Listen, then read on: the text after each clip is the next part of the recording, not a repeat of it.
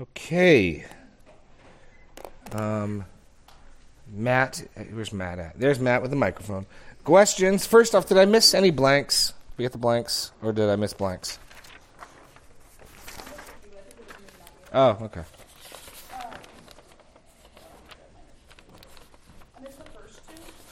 Okay, the first two. Promise of an enduring hostility. There are only two races in humanity. And then I missed 2B. 2b. Hold on, let me get there. Um, Abraham, Abram is justified when he believes in God's promise concerning his seed.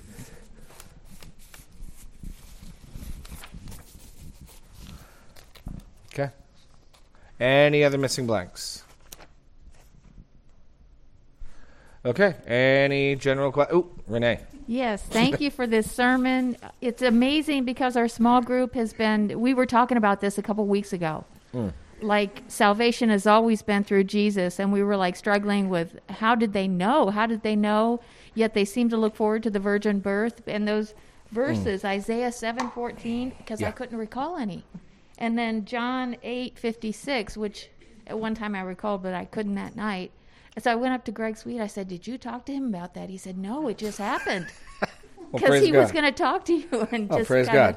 get straight on it, so he could let us all know. So yeah, that was great. Thanks. Yeah, yeah, and and as what I was saying earlier, I'm not for a second saying you can prove the virgin birth from Genesis 3:15, but once you know about the virgin birth and you go back in the same way that once you know about the Trinity and you go back and God saying "Let us," you're like, oh, okay, the seed of the woman, which is an odd expression, makes a bit more sense. We're like, okay, this is going to be a spe- and God's going to keep. We'll see this next week. Even keep unique, interesting, remarkable, miraculous women having births is going to be a consistent theme moving forward. It's not so. It's not going to be surprising. Well, the virgin birth is surprising. It's going to fit in a wide prophetic pedigree of strange births, unusual births. You know, you think of Samuel or Samson or John the Baptist or any of the. You know, it, God setting a pattern of this in place. Okay, and Now- oh, go go go. Isaiah, when when was that written? Isaiah, I think, is about 400 years before. No, it's a little more than 400. Um, you got a study Bible with dates. I don't off the top of my head know the dates. Oh, okay. Someone's got to have a study Bible that says seven. Isaiah. But just the introduction to Isaiah, they're going to give you a date. Anybody? Mark, you got the date? No? Anybody? I'm looking it up just a minute. uh, when it was written, Yeah, we're looking for a century. I mean, I, I, uh, it's like seventh century BC. se- well, you got 400 years. Uh, okay, so Okay. Isaiah 740 to 700 BC. It's okay. s- Until 680. Okay, 740. 740. Yeah. About 700 years. Yeah. Yeah. So do you think at that point? No, because you said Abraham when he um, took Isaac up, he, he already saw clearly. Well, whether or not he saw it, I think, I think, and I think the significance in naming the place God will provide. Yeah. Abraham's putting more together than simply this. There's an enduring God will provide that that he gets. And Walt Kaiser, in his very, if you want a really helpful book on messianic theology in the Old Testament, Walt Kaiser's The Messiah in the Old Testament, excellent read, very helpful. And so Kaiser's asking the question when Jesus says in John, he rejoiced to see my day. Well, how much information did Abraham have? He didn't have Sinai. He didn't have the Ten Commandments. He didn't have all that. He just has the events of God revealing himself in his own life. He has maybe uh, some oral reports from the garden um, that have been passed down. And so it, it really does seem as though the event on Mount Mor- Mor- Moriah was a big deal. Um, and he names the place, God will provide a lamb. And so Kai, I'll read Kaiser's quote again, um, if I can find it. I had so many pieces of paper out there with me this morning. Okay. Um, Abraham presumed, presumably believed God would raise slain Isaac from the dead. Um, for he distinctly told the men accompanying him to wait at the foot of the hill, for he and the boy would go and worship and return. God instead provided a substitute, a ram caught in the thicket, which appeared as God called a halt to the test. That is why Abraham named the place Yahweh Jireh, the Lord will provide. In other words, Abraham saw that God himself would provide a substitute, someone in that coming seed who would somehow be connected with the sacrifice and deliverance of Isaac, the son of promise. So he sees this is a God's teaching me something. God's going to call it, and in a sense, as much as we may cringe at the sacrifice of Isaac, Isaac as a sinner, Abraham as a sinner, putting to death, God has the right to do that. Um, and yet God then provides a substitute. Here's another significant point that I didn't bring up in the message, because you don't know this back in Genesis. But can anyone, maybe if any of you have been moonlighting in Jake's class, I know he spent a Sunday dealing with this. Where is, what is Jesus, the Son of God, what is the second member of the Trinity doing in the Old Testament? Because he's there. What's he doing? What role does he take in the Old Testament? Creation? What name might you spot him as? Angel of the Lord. Angel of the Lord. So, who is it that speaks to Abraham and stays his hand? But the very one who would be the substitute. Now, you don't know that reading Genesis. You got to wait till you get to the New Testament. But then going back, the one who himself would be the Lamb of God tells him, Stop, God's, there's a Lamb. I mean, isn't that, I mean, it's just, it's remarkable that Abraham wouldn't know that, but we putting it, to, yeah, if you, uh, basically, the angel of the Lord, even in our text, the angel of the Lord, he's, he's distinct from God, and then he starts talking like he's God. And he gets worshipped. Um, Samson's mother worships him as to Samson's father, and we're going to die. We've seen God. But yeah, if you go to Genesis 22, you even see that same overlap that the angel of the Lord appears to be. In, he's separate from the Lord God, but he's talks like he's God. It's here. Let me get there. Genesis 22. There we go. Okay. Um, look at verse 15. And the angel of the Lord called to Abraham a second time from heaven and said, By myself I have sworn, declares the Lord, because you have d- done this and have not withheld your son, your only son, I will surely bless you. I will surely multiply your offspring as the stars of heaven and the sands of the seashore, as your offspring shall possess the gates of his enemies, and in your offspring shall all the nations of the earth be blessed, because you have obeyed my voice. So Abraham returned to his young men and they went from Beersheba. So he's talking for God, and then we, putting the puzzle together even further, realize is this is pre-incarnate Christ talking. Um, it's also pre-incarnate Christ at the burning bush um, and so on. But yeah, the angel of the Lord, unless unless the Trinity is a quadrinity, the angel of the Lord by exclusion must be pre-incarnate Christ. And once Jesus comes to earth, the angel of the Lord disappears from the biblical narrative. Um, so by sound and necessary deduction, we conclude they're one and the same person, um, which then explains what activity, what ministry Jesus is doing in the Old Testament. Um, he wouldn't be. He's named Jesus at birth. The person we call Jesus is in the Old Testament identified as the angel of the Lord. Um, but anyway, I don't want to go too off tangent on that. But it's just another sort of oh, that's cool, you know. Um, okay, other questions? Thought yes. Oh no, microphone, microphone. In First John, I think it is. It says, "In the beginning was the Word," Yes. and that's capitalized. Isn't that the name of the second person of the Trinity? And Jesus didn't come until a specific time give his name Jesus. Right. Jesus And is the name of the in, Jesus is the name of the incarnated second member of the Trinity. Yeah, and it it also says in a number of places today. You know, I'm proud of uh, this person today. I have become your father, because the second person of the Trinity didn't need a father. It's always been there. Well, he's he's in John. We can talk. I'll, I'll give you a short answer now. We can talk more afterwards. In John five, Jesus makes it clear the father-son relationship of the father and son pre-exists the incarnation. Um, John five twenty eight. For as the Father has life in Himself, He has given the Son also to have life in Himself. Uh, we, we can talk more. Jesus, I, I believe in the eternal sonship of Christ. I know there are some. John MacArthur switched his view on this. I know that. So this isn't like a heretical, non-heretical thing. I do believe the eternal sonship, that that um, Jesus is the eternal Son of God. He is the man God, the God man at the incarnation. But we can talk more afterwards. That's that's beyond the scope of this morning's message, but yeah. Other questions or thoughts? Okay, Linda.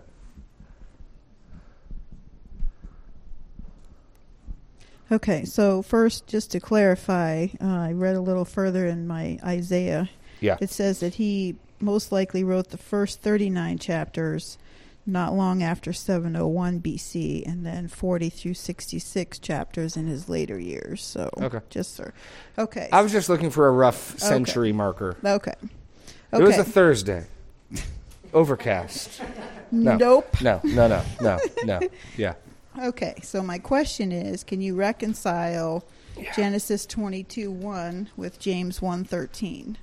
Sure. James 1.13, God himself tempts, no, no one saving is being tempted and being tempted by God, for God himself tempts no one. In the James, well, part of the problem is that the Greek word peirasmos um, can mean test or temptation. Um, it's used both ways. In chapter 1, count it all joy, my, breth- various, my brethren, when you encounter various peirasmoi, trials or temptations, right? Um, and in the, in the, it means either one. It doesn't mean both either trial or temptation. Context gives you the meaning. So when I'm to say I'm being tempted by God, I'm not to say that because he makes it clear my own desires, my own lusts are what are tempting me, right? So in this place, testing Abraham, he's not tempting him, he's testing him. The Spirit, I mean, I'd go to John, uh, Luke 4. The Spirit of God drives Jesus into the wilderness. Why? To be tested.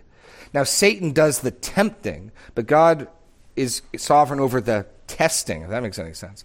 Um, so the point being in James, God himself is never the one whispering in your ear going, sin, sin, sin, sin. It's your desires, it's your own lusts. It- or it could be Satan himself, as we see we're battling in Ephesians. But God absolutely ordains that testing happen. Absolutely. I mean, Jesus is ordained to be tested, and God's testing Abraham.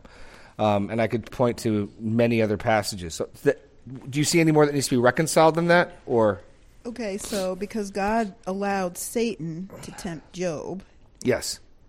but yet The Lord gave, the Lord took away. And in all this, Job did not sin with his lips. So it, God's sovereign enough over the, the tempting of Job that Job can say, God did this. And sure, meaning the right thing, God absolutely did. That the, the narrator interjects himself lest we think Job's mistaken. No, in all this, Job didn't sin with his lips or, or credit God with wrong. Right. Right? So, yeah, spoken in the right sense. Well, what I'm never to do is justify my sin because God made me do it. I'm never to say, the Lord tempted me. No, my own desires did it. right. Okay, Um, so then in in Genesis 22 then, so what would Abraham's desire be there to not sacrifice his son? Yeah. What do I value more, my son or my God? Will he evidence the character of the God he worships? He will give up his son. Or will he not do that? And he trusts God. And, and it's even a bigger quandary because this command would appear to nullify something God previous. I mean, there, it's worse than we think because just the thought of having one of my children might die, right, is, is a terrible thought. Um, and on top of that, obeying this command would seem to contradict the promise, no, through Isaac. Because remember, first, he's just like, let Eliezer of Damascus be my. No, it'll be, it'll be one of your own genetic kids. Okay. Ishmael. Oh, the Ishmael is. No, it's going to be Isaac. Through Isaac will your posterity be named. Go kill Isaac. And Abraham thinks, I guess he's going to have to raise her from the dead then. That's the only way I can imagine that God's not a liar and that he's given me this command. Well, that's not what happened. But, as the author of Hebrews says, metaphorically, he did receive him back from the dead in a manner of speaking. Um, so the test is do you trust God? I mean, that's why it's such a picture of faith. I don't know what God's doing. I don't understand how he could say this and say this, but I'm going to trust him and obey. That's, that's faith right there. Um, that is the epitome of faith. And Abraham unknowingly is modeling the God he's going to worship. No, Abraham, it won't be you giving your son, it'll be me giving my son, right? Um, that's what he's setting up. And Abraham, that, that penny drops enough that he names the place, the Lord will provide a lamb. And as Kaiser points out, that's probably the clearest glimpse he has of the coming Messiah and what the coming Messiah will do. So when Jesus says in John 8, Abraham rejoiced to see my day, it probably is projecting from Mount Moriah. I just also think it's really cool that the very mountain where Abraham's offering Isaac is where the temple is going to be built in the sacri- You know, it's it's uh, it's remarkable how God is setting things up. You know. Okay, does that answer your question, or you got more? Yeah, well, I have another Oh, one. you- go, go. has one, they can go. Okay, it's just the mic's just going to go back and forth in the front row. This is fantastic. Come on, go. Oh no, it's Renee's. I, ha- I Renee's have a up. comment Okay. on that very thing because can you think of an, anywhere else in the Bible that um, God asked a person to do something that previously He said, "Don't do"? Well, he didn't previously say don't do. Oh, He hadn't at that point. No, no, the- no. It's going to come later in the law in Deuteronomy Oh. that, that God's going to say, "Don't you dare offer your children up to Okay, Molech. Don't you dare offer your children." okay. So no, God Good has point. never Good said point. this. Okay. Um, later, He's going to make it. But we know, reading this. Wait a second. God hates child sacrifice. He abominates Yes, it. Yes. Um, we know that. But Abraham, I mean, that's that's the other remarkable thing about Abraham. Abraham has no antecedent scripture. Right. He he has at most oral reports, um, which likely existed because I mean we're not too many generations from the ark, really, um, and Noah's dad would have known potentially Adam. I mean that's we're not that far removed, but so he he may know some of these promises. He may know some of what's happened. But he is really learning the character of God as he goes, which I think is part of some of the what looks to us almost like theater. I mean, God's testing Abraham. What is God learning something? I think actually Abraham's going to learn something about God. Or when God says, "Let's go down to Sodom and see." Well, what's he? But I think the point is, we know shock and awe and destruction is going to fall down to Sodom and Gomorrah. And Abraham, I think, part of the reason God goes through this and he has the negotiation what if it was 50? What if it was 40? What if it was 10? Is Abraham is learning through God's action what he's like. God is not capricious, God is not some Canaanite deity who gets really upset and flies off the handle. A full investigation was done. There was an opportunity for a defense attorney to negotiate. I mean, all of this Abraham's learning even though his intercession for Sodom is unsuccessful, here's a God who will hear intercession. Here's a God who is not freaking out, losing his temper. This is a measured act of justice, right? So, all of this Abraham's learning as God acts and reveals himself to him. Um, so, that's the other thing to consider when we're reading this is Abraham doesn't know much about this God. So constantly God's revealing his character and who he's like. The first thing Abraham latches onto is this God tells the truth. I mean, that's, that's, the, that's the part that really he latches onto. God promised me this, and he doesn't lie. And I think that's ultimately at the heart of faith. Will we trust and believe what God has said or not? And Abraham is the man of faith, and he's the, the model of faith because God tells him a bunch of really hard to believe things, and Abraham believes them. So, no, he hadn't said that yet, but he will say that. Oh, Linda, back to Linda. Excuse me. Okay, so uh, when you were talking about, I mean, we know we know that Satan wants to be worshipped like God, or even more than God. So, would you say that Revelation thirteen three is kind of him trying to um, copy or replicate um, what is said in Genesis three fifteen about the deadly blow? I was prepping for Genesis, not Revelation, this morning, but uh, okay, Genesis. You refer to Revelation. I do, yes. Okay, 1b3. Revelation three, what? thirteen three. Thirteen. It says one of the heads of the beast seemed to have had a fatal wound, but the fatal wound had been healed. The whole world was astonished and followed the beast. Quite possibly. Quite possibly. It's also possible that Satan is trying to imitate or ape the resurrection of Jesus. I too have somebody who was dead and came back to life. I too have somebody on my team who is a Messiah figure. I don't know. That's my not prepared punting answer. Um, okay. Any non front row questions? Because I know these. No, no, no. It's great. It's great. But I know these ladies will keep us going. Okay. Okay. okay. Any any other any other questions um, or thoughts on this? Okay, give it back to the front row then, I guess. You got more? Okay, so as far as um, Abraham doing what he did, and Yeah. and he he was faithful to God, um, I have used um, knowing Scripture and like sometimes we are prompted by the Holy Spirit, and sometimes um, it's not the Holy Spirit. Right. And the way to test that is, does this line up with Scripture? Yeah. And so I guess just a warning that Yeah. that's that we wouldn't do. Yeah, let me let me let me let me let me yeah, absolutely. And this is an important point to make even when you're dealing with other religions.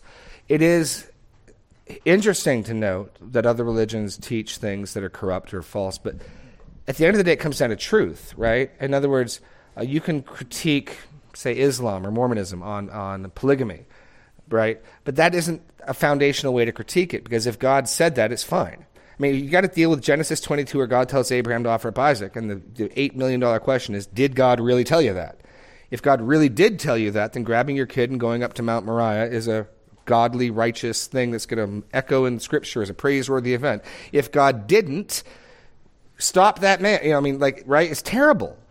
And so, as you can you can critique is well, how can a religion send hijackers to crash planes into buildings? If God told them to do it, if their if their foundational premise is true, God spoke through Allah. I mean, Allah spoke through Muhammad. Then that's no more crazy or extreme than Genesis 22. The issue comes down to truth and lies.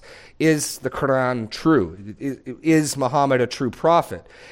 It's it's not enough to simply point at the fruit of the tree and say that's not pretty, because the per- if I were a mother, I just turn right around and say, yeah, well, what about Genesis 22? Or what about the Amalekites? Or what about these people God told the Old Testament Israel to wipe out?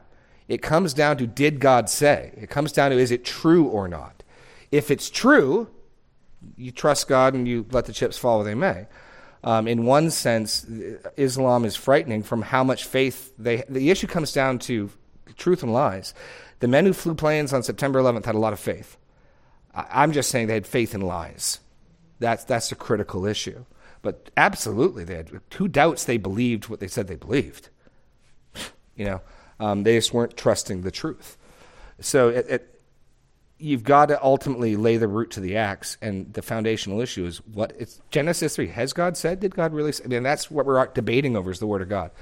So yeah, if you want to claim revelations from God, you better be right. God spoke to Abraham, and I have no doubt God can be persuasive. That Ab- how did Abraham know it was God? I don't know. If God wants to make it clear it's Him, I'm sure He's able. Um, you, but if you, if people today want to say it, they better be right. That's all I can say. And w- now that we have more scripture, we can compare it to that. Um, I, I mean, I've never experienced God audibly talking. I've never credibly heard of it happening today. But He can do what He wants. He's he's he's free. He, he's he's. But you better be right, and it better match with everything else God has said. Um, yeah. Other anything with that? Okay, what's your next question, Linda? Oh, You're good. Okay, she's good.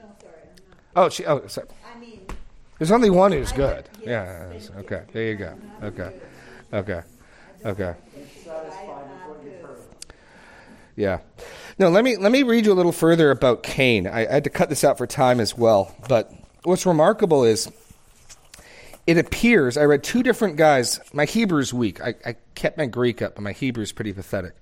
But both Walt Kaiser and um, Edmund Clowney in his book uh, Unfolding Mystery point out what the, sig- the potential significance of Eve naming Cain as she does. I'll read a quote from again from Kaiser. um, some hint of what these early mortals may have understood from the announcement that God makes in Genesis 3:15 is evident in Eve's response after she had given birth to her first son. She named him Cain and explained, "I have gotten, the verb gotten sounds like Cain, a man," adding, "even the Lord." This is the way Luther rendered the appositional clause that came at the end of the verse. Such a translation is possible, for there is no word help, as most modern versions generally render it, with the help of the Lord. So a literal, and, and literal is not always preferable. You, you got to get idioms and figures of speech, but literal, a literal reading of the Hebrew is, I have gotten a man, the Lord. Then you got to figure out how do you make sense of that. So you can add in even, making it clear it's renaming. I've gotten a man, specifically the Lord.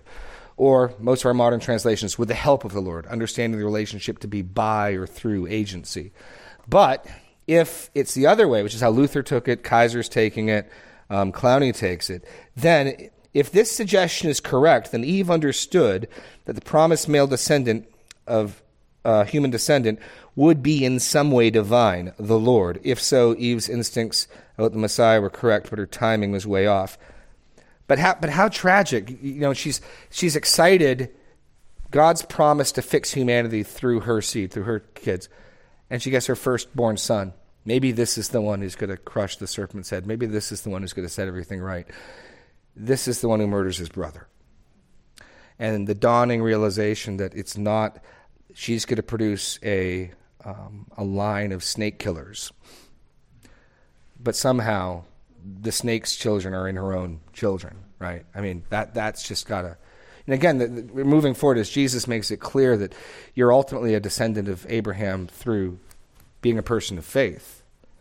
It's not to this is important it's not to remove the genetic issues. The, the, genealogies make it clear the bible is concerned with descent. It matters that jesus is a physical descendant of eve and of david right? Uh, it's not to remove that. But even more significant on top of that is your your Jesus Jesus point. He makes the point in John eight. Yeah, I know genetically you're descended from Abraham, but you're not acting like Abraham. You're acting like your dad was somebody else. There's somebody else who's a liar and a murderer from the beginning, and you're acting an awful lot like him.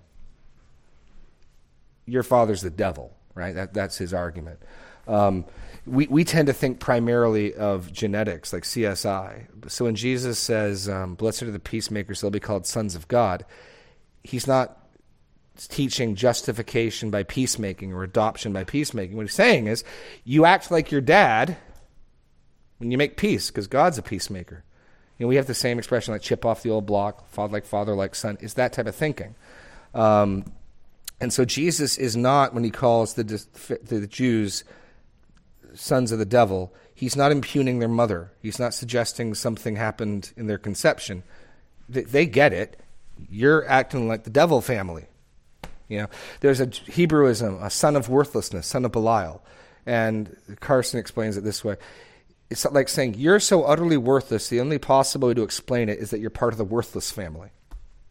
You know, that's the type of idea being conveyed: son of worthlessness, or son of destruction, or other phrases like that. And that's the idea um, being being portrayed. Okay. Other thoughts, questions? We got 20 minutes, people. Come on. I'm. I got some more places I can go with this, but um, anything else? Alex needs a microphone. He's coming. I'm picking up people in my classes. This is nice. All right. Not so much a question, just oh, not a question, just a statement. I had never seen that connection before between you know, Abraham did see the day of Christ, and I thought that was a cool connection. So oh, thank you. Thank you. No, I, I, I, thought that I hadn't even considered that too again until Kaiser pointed it out. He's like, "What exactly could they? How much? How many Lego? Think of Lego bricks. How many Lego bricks did Abraham have to piece together?" And the fact that it goes on to say he named the place God, it seems that left a big impact in Abraham. And as soon as Abraham does this, all these promises about seed start coming out. I'll bless your seed, and your seed will be. I mean, you know God's response to that. So yeah, that, yeah, that was, that was a cool. I thought that was a cool connection as well, and that's part of why I wanted to do this. Was just like there's so. I mean, we're just two people along the line, and yet this is there's so much going on. it, is so rich. The other thing is, as, as I study the Bible, the part that I most recently, the most consistently blows me away is the beauty. There's clearly one mind at work in all of Scripture you know, so you read Genesis and you read the New Testament quoting it, and you, it, the the the the one mind that stands behind all these human authors becomes clearer and clearer as you see New Testament uses of the Old Testament, Old Testament develops of things, and so um, it, it's it's remarkable the the beauty of Scripture and the way God unfolds things. Um, so, yeah. Any other? Oh, who's in the who? You? Renee? Front row. Here we go again. Okay. Okay. There we go. That's good. That's good. Okay, so um, can you just clarify? Because a lot of people are confused that salvation has always been through Christ, and just clarify how maybe that was Yeah. different for them in the Old Testament than it is for us now. Sure. Um, some people have argued that salvation was always by faith in Jesus. I think personally that goes a little further than I could back up scripturally. I would say salvation has always been by faith, not apart from works, and always faith in God's revelation. You go, if you go to Hebrews 11, we won't do this now, but test me on this. All the people lifts it up as um, by faith.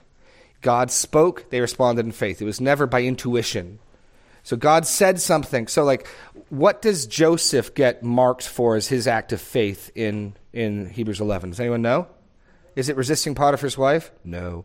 Is it interpreting the dreams? No. What event, what act did Joseph do that marks him a man of faith? He spoke of his bones. When I die. No, but what's the significance? No, no, pause. What's the, in other words, he's responding to what God had said, not directly about the Messiah. I mean, if the people want to say is always faith in the coming Messiah. Okay, maybe. I think that I couldn't prove that biblically. It's possible. What I do know is it's always in response to what God said. God says when people I speak and people respond to what I say in faith, I I'm pleased with that. Um, now, this side of the cross, it's very clear. You're not. It's not to be trusting in any just anything God has said. Paul makes it clear in 1 Corinthians 15 that the message of the cross, the gospel, is a matter of first importance. Um, but prior to the cross, I'm not convinced it was any, any particular thing that God has said. So, in, in Joseph's case, his family cast him out and sold him into slavery, and Egypt took him in. And even though he gets off to a rocky start, eventually he's the second most powerful man in Egypt. And Joseph actually had so adopted the culture of Egypt that his brothers don't recognize him. He's not, you know, he's not looking like a Jew. He's married the high priest's daughter. And so if any man ever could have changed his allegiance, you know what? Egypt took care of me. And Egypt has honored me. My family cast me out. So when Joseph says, Hey, when I die, I know, and he knows this because of what God said to Abraham. Remember, we read in, in um, Genesis 17, they will serve for 400 years. So Joseph knows, even though the scripture hasn't been written, this is all orally transmitted, but Joseph knows what God said to Abraham. And he knows that they're only going to be in Egypt for a time. And he says, You better take my bones with you. Why? Because he's seeing beyond that to the resurrection. And to quote I forget who I'm quoting. So I did not come up with this. It's just cool. Joseph is in effect saying, I want my first step in the resurrection better be in the promised land. When I'm raised from the dead, I better I want to be in the land. He's making it clear I'm I'm putting my lot with God's promises in the land he promised you.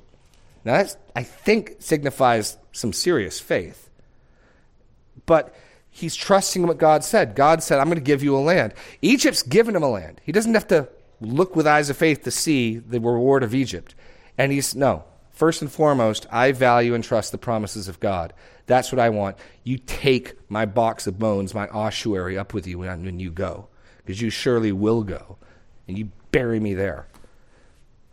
So, in each instance in Hebrews 11, God speaks, people respond in faith. That has always been the basis of salvation. Always, always, always. With the clarity we have now, this side of the cross, um, I, I, one of we, we, used to do our tough men classes here. I haven't done them in a while. I would challenge people t- to write down the irreducible gospel, and what I meant by that is supporting it biblically. What, not that we want to minimize, what is the least amount of content a person has to believe to be saved? What or what are the parts of the gospel you cannot get wrong? Um, what what are the doctrines so prime and primary? that to to not believe them or to deny them put you outside the camp. Well, certainly, so you got to start thinking biblically. So Paul makes it clear: if you deny justification by faith, you're accursed, severed from Christ. Right. So we're looking for that type of support. Well, in John eight, Jesus says, "Unless you believe that I am, you'll die in your sins." The deity of Christ is is I think critical. The humanity of Christ, according to 1 John 2, um, whoever denies that Jesus Christ has come in the flesh, this is the spirit of the Antichrist, right? So the identity of Jesus salvation through his work. He's divine. He's the Son of God. He's the Son of Man. Um, faith alone. The resurrection. We're justified. These are the crucial pieces. As much as I hold to inerrancy, I wouldn't put that within that inner circle. I, I think that people who are Jesus' sheep will hear his voice and his word, but I wouldn't make subscribing to the doctrine of inerrancy necessarily an in out decision. I think it frequently reveals sheep and goats pretty clearly. Um, but I wouldn't make that even a first order issue. Where I would, justification by faith, the deity, the humanity of Jesus. Um, and so these become crucial content that the person has to believe the death, the resurrection. You know, 1 Corinthians 15, that Jesus Christ died according to the scriptures, he was raised again according to the scriptures. That's the critical information that people have to believe upon that information was not remotely clear in the Old Testament. Um, you know, any thoughts on that? Am I saying something controversial? I wouldn't. Fun, did, did, Abraham believe in the Trinity? No, I'm not talking about Abraham. Like now, I would, I would put the, I would put the Trinity as a doctrine. There are a couple doctrines that I'd want to speak of negatively. If you understand and deny them, you can't be saved. But I don't think for a second, what text would you point to that demands acknowledging the Trinity, subscribing to the Trinity to be saved? I can't think of any. Um, so I would put it in that category. Um, and I'd press it out more. Jesus' sheep hear his voice. Here's what the Scripture says. But I'd have plenty of reason. I'd have plenty of room for someone who's really confused about the Trinity. I don't understand. Um, I'd have plenty of room for that. Somebody who's taught, understood, sees it, and rejects it. But I'd base that more along the lines of you're not acting like Jesus' sheep because you're not hearing his voice and his word.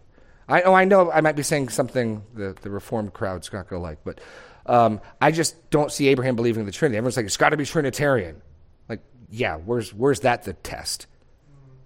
yeah, the problem is, Yeah. like, how do you? Oh, No, no, no, microphone, microphone, microphone, microphone. So the question is then, kind of how do you, how far do you, can you press that out before you've gone too far? Because you said, um, uh, f- so by faith alone Yeah. in Christ's death, and Yeah. but that was a Trinitarian act because the Father sent Christ, Yeah. the Spirit raised him. So, you know, how much of that that great exchange can you understand without the Trinity? Oh, I, I, you're you're asking consistently. Oh no, I, I don't think you can put the puzzle pieces together in any consistent manner apart from that. I'm just leaving plenty of room for inconsistency and confusion on people's part.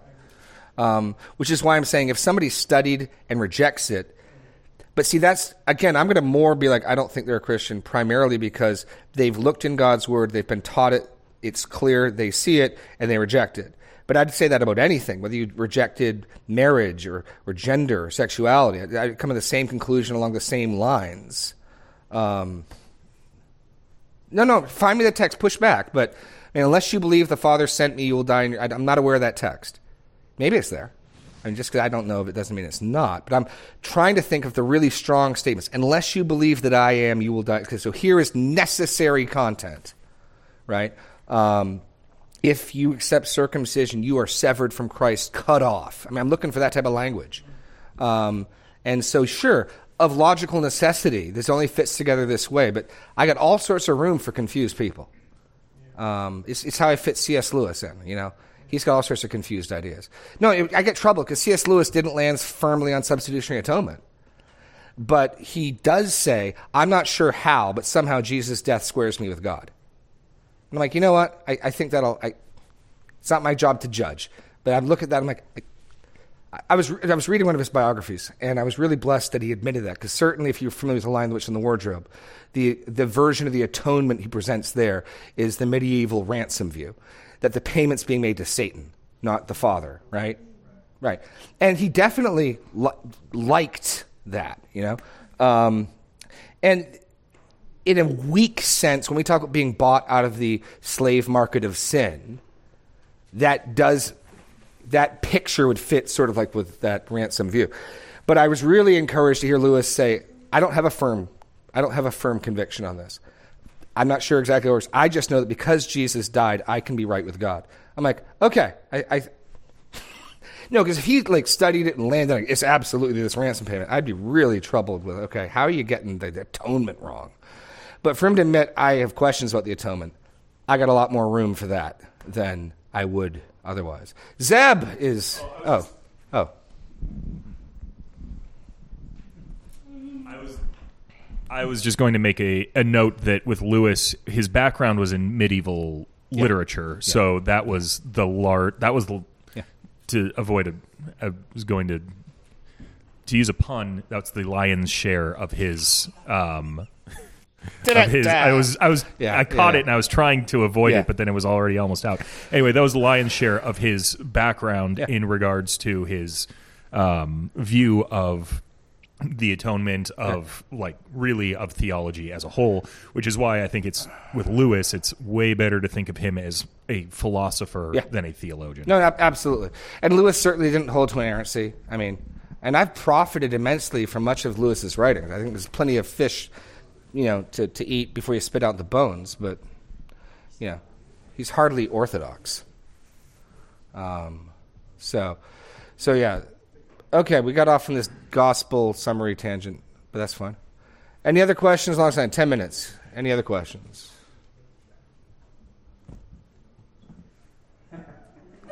Sorry. We're gonna get you your own.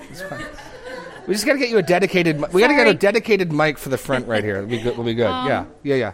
Okay, John eight fifty six. Abraham rejoiced to see my day, and he saw it and was glad. Um, I'm having trouble reconciling. Um, yes, in the Old Testament, they didn't know specifically the gospel, how things would happen, when Jesus would be Yeah. born by who, and um, and that he would die on the cross, etc. But when it comes right down to it, how were the people in the Old Testament saved? I oh, the, by the application of Christ's death. Yes, that's no, what no, I was no, no, looking no. for. Yes. Okay. I'm, I'm Okay. talking more about what did they have to understand. Right. Of course, No, they no, no. didn't understand no, they. No. Let me ask. Now I know what you're trying to get at. Yes. yes. Okay. Hallelujah. How was God able to not judge David because Christ's death?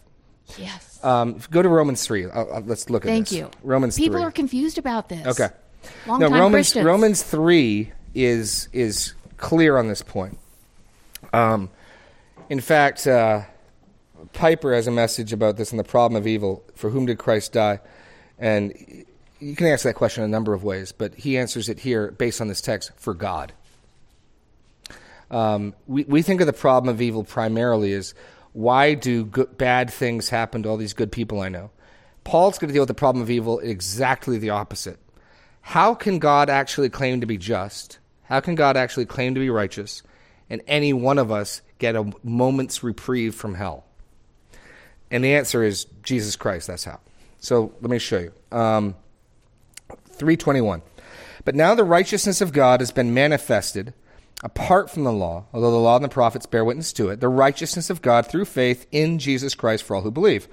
For there is no distinction, for all have sinned and fall short of the glory of God, and are justified by his grace as a gift through the redemption that is in Christ Jesus. Now look at this. Whom God put forward as a propitiation, which is a big SAT word for that which absorbs, removes, or takes away wrath. It's a propitiation by his blood to be received by faith. This was to show God's righteousness. So Jesus dies, in some sense, to demonstrate God's righteousness. What do you mean? Because in his divine forbearance, he had passed over former sins. So Jesus dies publicly to vindicate God's righteousness in not damning Abraham and David and all the Old Testament saints to hell. So, in a very real sense, not in a very, absolutely, Jesus' death is the only reason Abraham isn't in hell. David's not in hell. He did this because he had formerly passed over sins. So Jesus' public death vindicates God's past passing over of sin.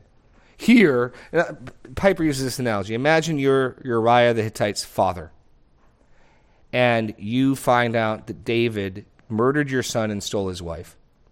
And imagine you're either standing by in the court or you hear word of the, from the court when Nathan shows up. David confesses. You know what the law says. Such a person has to be put to death. You shed the blood of man by man, your blood will be shed. You're not going to die, says Nathan. And you can imagine if that was your son and your daughter in law, how angry you might be. What, what do you mean? I've forgiven him. What are you talking about?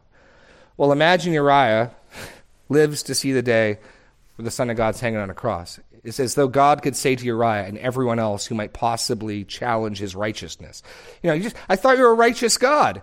You let murderers and adulterers and wife stealers go free? Huh. No, Uriah, here. Here is why I can forgive David.